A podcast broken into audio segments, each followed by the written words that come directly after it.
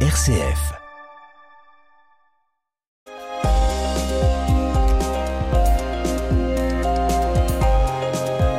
Les, les cataclysmes les plus violents de l'univers, les supernovas de type 2 sont des explosions d'étoiles géantes en fin de vie particulièrement spectaculaires. Et quelle est la cause de ces explosions? Alors, les étoiles dont la masse excède de 8 fois celle de notre Soleil transforment des quantités énormes de noyaux d'hydrogène en noyaux d'hélium.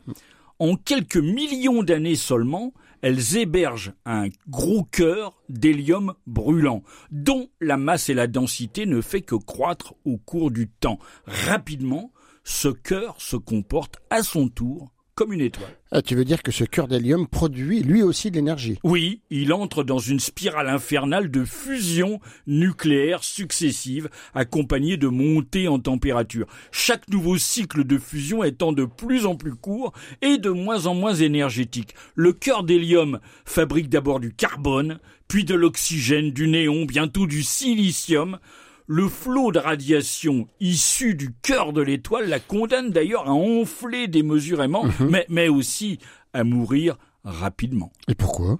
Eh bien, les fusions nucléaires successives, qu'on nomme les nucléosynthèses, conduisent irrémédiablement le cœur de l'étoile supergéante à produire un élément bien précis, Joël, Oui. le fer. Et comme disait Bourville, le dire c'est bien, mais le faire c'est mieux. Exactement. Sauf que son noyau comporte quelques 26 protons et 30 neutrons, si bien unis entre eux qu'aucune énergie de fusion ne peut plus alors euh, être arrachée. Bref, le fer est un noyau atomique trop gros pour fusionner. Et ça a quelques, quelles conséquences? Eh bien, le cœur, où la température est proche des 4 milliards de degrés Kelvin, va brusquement s'effondrer sur lui-même, devenu incapable de s'opposer à la force de gravitation. Toutes les couches supérieures de l'étoile s'écroulent, plongent avec lui, tandis que la température grimpe alors vertigineusement. Ah, L'explosion d'une supernova commence donc plutôt comme une implosion Tout à fait. L'énergie dégagée par la contraction gravitationnelle est en partie absorbée par les noyaux de fer qui se brisent. Ils fissonnent pour produire chacun 13 noyaux d'hélium et 4 neutrons, mais aussi un flot colossal de neutrinos. C'est le début de l'explosion? Oui, brusquement stoppée dans sa chute sur le cœur, la matière de l'étoile connaît une onde de choc. Elle rebondit, hein, et, et onde de choc qui déchire l'étoile du centre jusqu'à sa surface. Eh ben, c'est la supernova. La- la- la- L'énergie dégagée est si phénoménale que l'étoile brille autant toutes les étoiles de la galaxie réunies. Ah oui, quand même. La température doit atteindre des, des, des valeurs phénoménales du coup. Près de 1000 milliards de degrés. Comme, comme l'écrit l'astrophysicien Jean-Pierre Luminet, la supernova fait jaillir en quelques jours autant d'énergie que celle qu'a produit le Soleil en 10 milliards d'années. Et qu'en reste-t-il de l'étoile d'origine? Eh bien, selon la masse de l'étoile supergéante, il ne reste plus qu'un objet extrêmement dense, soit une étoile à neutrons, soit un trou noir. D'accord. Et peut-on prédire euh, l'explosion d'une supernova? Alors ça, les astronomes vous- le voudraient bien. Jusqu'ici, un seul phénomène observable annonçait la fin cataclysmique des étoiles massives.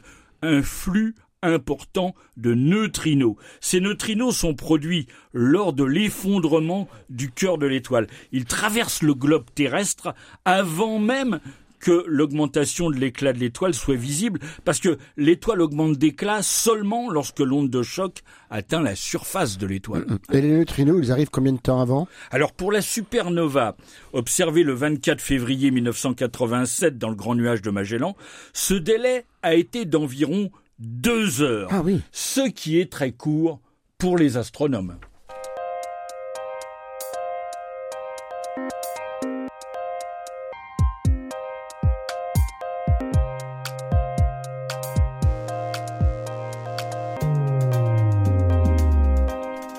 Alors s'il est dans le ciel d'hiver un reste spectaculaire d'une étoile ayant jadis explosé en supernova, c'est bien la nébuleuse du crabe, que connaissent bien les astronomes amateurs et qui porte d'ailleurs le numéro 1 des objets du fameux catalogue de Messier. Et qui a découvert cette nébuleuse? Un Anglais, John Bevis, en 1731. Mais c'est le Français Charles Messier qui, en l'observant en 1758, l'a fait figurer dans son célèbre catalogue d'objets célestes. Un siècle plus tard, l'Irlandais William Parsons, troisième comte de Ross, mmh. l'observe avec son énorme télescope doté d'un miroir d'un mètre quatre-vingts de diamètre, hein, un miroir en bronze, hein, le Léviathan. Il y discerne des filaments de gaz brillants qui la font ressembler un peu à, un crabe, hein, et, du, coup d'où le nom. D'accord. Et, quand a-t-on découvert que c'était les restes d'une supernova? Alors dans un premier temps, l'astronome Carl Otto Lampland constate depuis l'observatoire de Flagstaff en Arizona que des régions de la nébuleuse changent d'aspect et de luminosité. Son collègue John Charles Duncan, depuis l'observatoire du mont Wilson, a l'idée de comparer les plaques photographiques prises au cours des onze dernières années.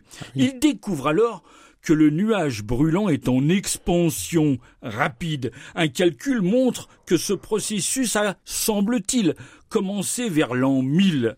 Mais c'est Knud Lundmark qui remarque le premier l'étonnante proximité entre la nébuleuse du crabe, et la position dans le ciel d'une étoile invitée, comme on disait à l'époque, une étoile nouvelle mentionnée dans les anciennes chroniques chinoises pour l'année 1054, et qui brillait, dit-on, autant que la pleine lune. Ah.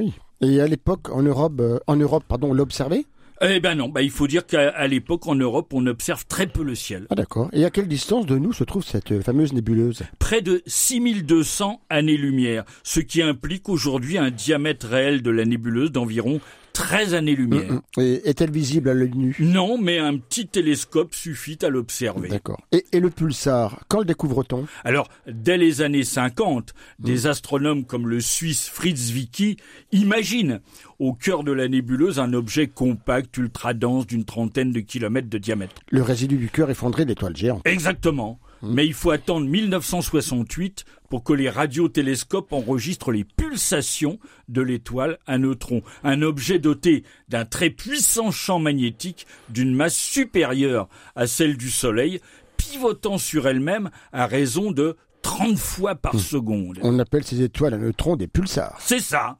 Si la nébuleuse brille encore faiblement, c'est grâce à ce pulsar qui la chauffe. La température des filaments gazeux dépasse aujourd'hui encore 15 000 degrés ah Kelvin. Mmh. Et à quelle vitesse la nébuleuse grossit-elle? Alors les mesures donnent une vitesse d'expansion de 1500 km par seconde. Et il semble que l'énergie du pulsar contribue à accélérer cette expansion. Mmh. Et connaît-on d'autres résidus de supernova du même genre? Alors oui, on, on connaît aujourd'hui environ 30 rémanentes supernovas, c'est le terme qu'on utilise. Hein. Mais on estime dans notre galaxie, hein, la Voie lactée, eh, eh bien qu'elle pourrait en contenir près de 1200. D'accord. Et on en découvre toujours? Oui. En 2019, des astronomes ont découvert, en ont découvert un d'une taille absolument colossale, un nuage de poussière et de gaz en expansion occupant dans le ciel une zone du ciel d'une surface près de 100 fois plus grande que celle de la pleine lune, à une distance de 4000 années-lumière de la Terre. Et on ne l'avait jamais observé jusqu'ici Eh ben non, parce que l'objet n'est visible que dans la gamme des rayons X, et il a été découvert par un télescope à rayons X envoyé dans l'espace en 2019.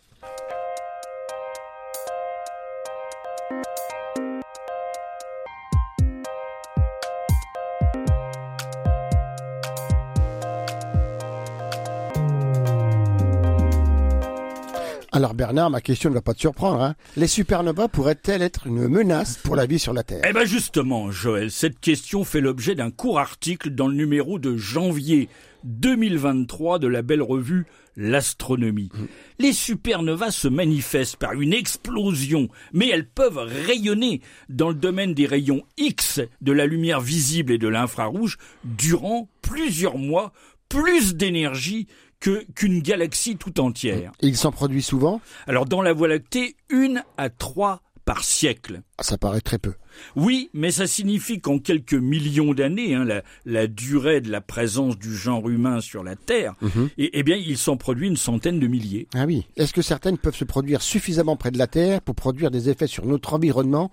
Et quels sont ces effets? Alors, la plupart des recherches portent sur les dégâts causés par les rayonnements capables d'ioniser l'atmosphère quelques jours ou quelques mois après l'explosion. Puis, ceux dus aux rayons cosmiques qui, eux, arrivent plusieurs milliers d'années après. Mhm. Et quelles sont les conclusions de ces recherches? Alors un article récent résume les résultats obtenus pour plusieurs dizaines de supernovas.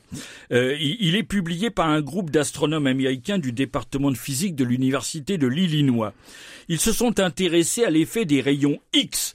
Ceux observés euh, par plusieurs télescopes spatiaux peuvent se propager à très grande distance et avoir des conséquences destructrices, des conséquences mortelles euh, pour euh, pour la vie, mmh. hein, jusqu'à plus de 160 années-lumière. Et les supernovas pourraient-elles être responsables d'extinction massive d'espèces vivantes sur Terre? Alors c'est l'hypothèse qu'explore Brian Fields, l'un des chercheurs de l'université d'Illinois. Voici 359 millions d'années, Geneviève.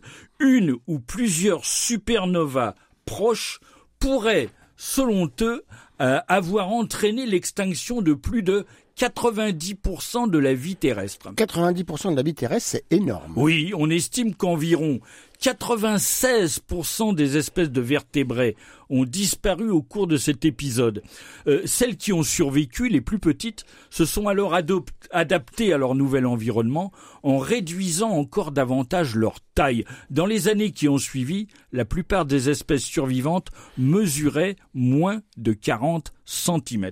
Et pourquoi une supernova? Plutôt qu'une autre cause naturelle Alors les chercheurs, oui, se sont interrogés sur l'origine de cette extinction. Mmh. Le, le volcanisme à grande échelle ou le réchauffement climatique peuvent potentiellement détruire la couche d'ozone. Mais rien n'indique que de tels événements se soient réellement produits, d'où l'idée qu'un phénomène astronomique puisse être le responsable de la diminution, de l'appauvrissement de la couche d'ozone enregistrée à cette époque. D'où l'hypothèse de la supernova Oui, selon Brian Fields et son équipe, l'explosion d'une supernova de type 2 à environ 65 années-lumière de la Terre serait très vraisemblable. Pourquoi? Eh bien, la, supernova aurait, d'après eux, baigné la Terre de rayons ultraviolets X et gamma très destructeurs pour le vivant. Dans un second temps, les rayons cosmiques provenant de la supernova auraient soumis notre, planète hein, à une irradiation de longue durée, dégradant la couche d'ozone pour environ sans doute 100 000 ans. Ah oui.